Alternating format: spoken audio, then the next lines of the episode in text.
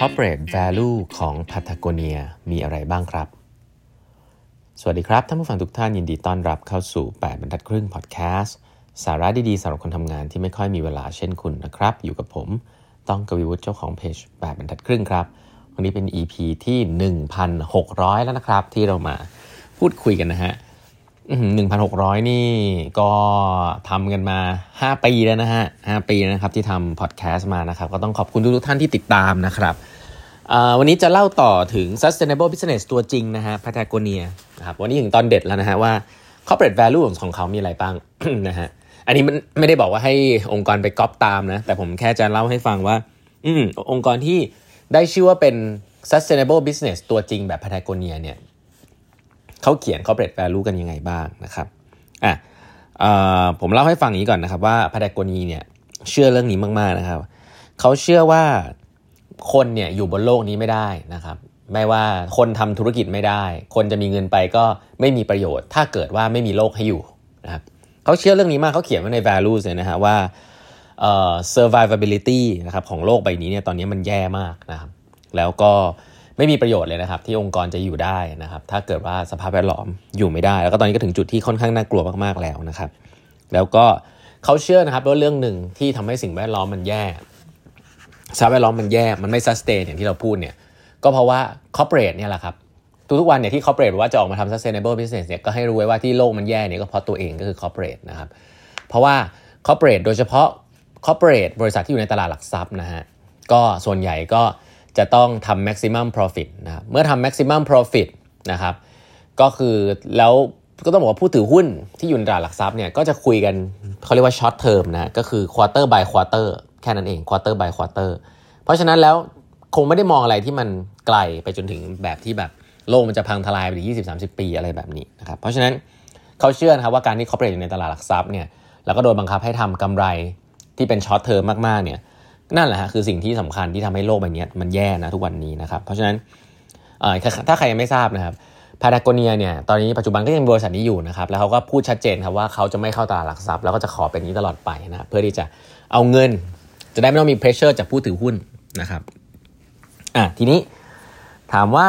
corporate value ของเขามีอะไรบ้างนะครับอ่ะเขียนอย่างนี้เขียนว่า all decision of the company are made in the context of the environmental crisis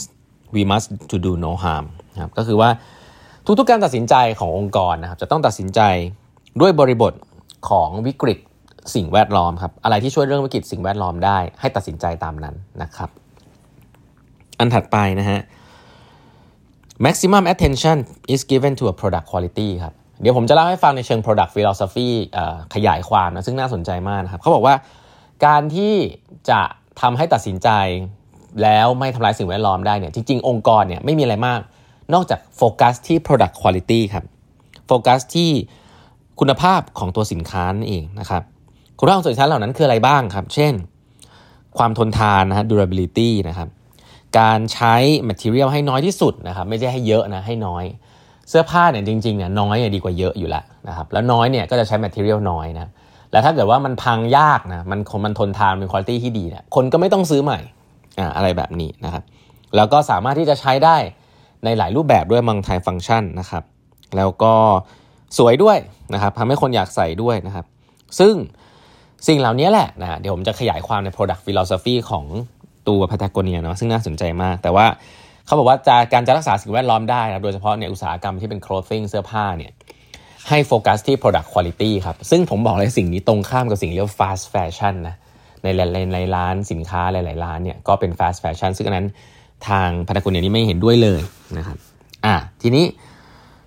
ถัดไปเขาบอกว่า board แล้วก็ management เนี่ยจะต้องรู้นะฮะว่า successful community เนี่ยเป็นพาร์ทหนึ่งที่จะทำให้ sustainable environmentเกิดขึ้นนะครับเพราะฉะนั้นคอมมูนิตี้ของคนรอบข้างมีใครบ้างแน่นอนต้องดูแลพนักงานให้ดีครับคือ employees นะครับถัดไปก็คือ suppliers ครับแล้วก็ลูกค้านะครับอันนี้คือสิ่ง partner รอบข้างที่ทุกๆคนเนี่ยจะต้องดูแลนะครับไม่ได้ดูแลแต่แค่ investor หรือคนที่ลงเงินอย่างเดียวนะครับแล้วก็เขาก็จะจ้างคนที่มี values นะครับมีอยากทำงานในองค์กรแบบ Patagonia นะครับไม่ได้จ้างคนที่อยากจะเห็นแต่ตัวเองนะครับจ้างคนทุกคนที่มีเอ่อ values เหมือนกับ Patagonia ก็คือรักสิ่งแวดล้อมนะครับแล้วก็ อันนี้เป็นอีกอัน policy ที่น่าสนใจนะก็คือว่าเขาเนี่ยจะนะฮะปัจจุบันเนี่ยเอ่อ contribute หนึ่งเปอร์เซ็นต์ ของ sales นะ หนึ่งเปอร์เซ็นต์ ของรายได้นะครับเพื่อเอ่อช่วยเหลือเอ่อเรื่องของสิ่งแวดล้อมนะถามว่าเขาเอาเงินไปช่วยอะไรบ้างเดี๋ยวจะลงรายละเอียดให้ฟังเนาะแต่เอาง่ายๆว่าเงิน หนึ่งเปอร์เซ็นต์ ของรายได้เนี่ยเขาก็เอาไปให้กับพวก activist นะต้องใช้คำนี้เลยนะครับ เอ็น จี โอ นะครับที่อยู่หน้าด่านนะเป็น เอ็น จี โอ ตัวจริงนะคนที่อยู่หน้าด่านนะครับหน้าด่านคืออะไรบ้างเช่นเขาบอกคนที่เขาบอกว่าคนที่อยู่หน้าบ้านที่ปกปักรักษาธรรมชาติของเขาอ่ะเอ่อยกตัวอย่างเช่นเขาบอกมีคนที่เอ่อมีบริษัทจะเข้าไปตัดไม้ทำลายป่านะครับก็มีคนที่แบบต่อต้านเรื่องนี้มากเป็นคนแถวนั้นก็ขึ้นไปนอนบนต้นไม้เดือนนึงเพื่อไม่ให้เขามาตัดอะไรแบบเนี้ยคนแบบนั้นแหละฮะที่อยู่หน้าด่านที่ทาง Patagonia จะเข้าไปซัพพอร์ตนะครับจะถูกจะผิดกฎหมายยังไงก็ตามเนี่ยเขาบอกว่าคนที่ได้รับความเดือดร้อนเนี่ยเป็นคนที่จะออกไปสู้เสมอนะครับแล้วก็คนเหล่านี้ไม่มีเงินจะไปสู้กับคอร์ปอเรทครับแล้วก็ Patagonia เนี่ยเดี๋ยวจะเล่าให้ฟังว่าสู้ตายกับพวก เอ็น จี โอ ไม่สู้ตายหมายถึงว่าซัพพอร์ตนะครับแอคทิวิสต์มากๆนะครับเพราะฉะนั้นเขาเขาเขาคัด หนึ่งเปอร์เซ็นต์ ของยอดขายของเขาเนี่ยออกมาเพื่อช่วยเหลือนะครับอันนี้ผมไม่เรียกว่านี้เป็นงบ ซี เอส อาร์ แล้วกันเนาะเพราะว่า ซี เอส อาร์ ของของหลายๆองค์กรมันก็จะดูเหมือนกับไปบริจาคตรงนั้นบริจาคตรงนี้ปลูกป่าปลูกนู่นปลูกนี่อะไรเงี้ยแต่ว่าอันนี้เขาคัดออกมาแล้วก็ใช้ใช้เรื่องนี้ในการช่วยเหลือคนอื่นนะครับอันนี้คือเพิ่มเพิ่มเติมกว่าเรื่องของ product quality และอื่นๆนะซึ่งเดี๋ยวจะเล่าให้ฟังนะครับแล้วก็เอ่อ หนึ่งเปอร์เซ็นต์ ก็ หนึ่งเปอร์เซ็นต์ ของยอดขายหรือ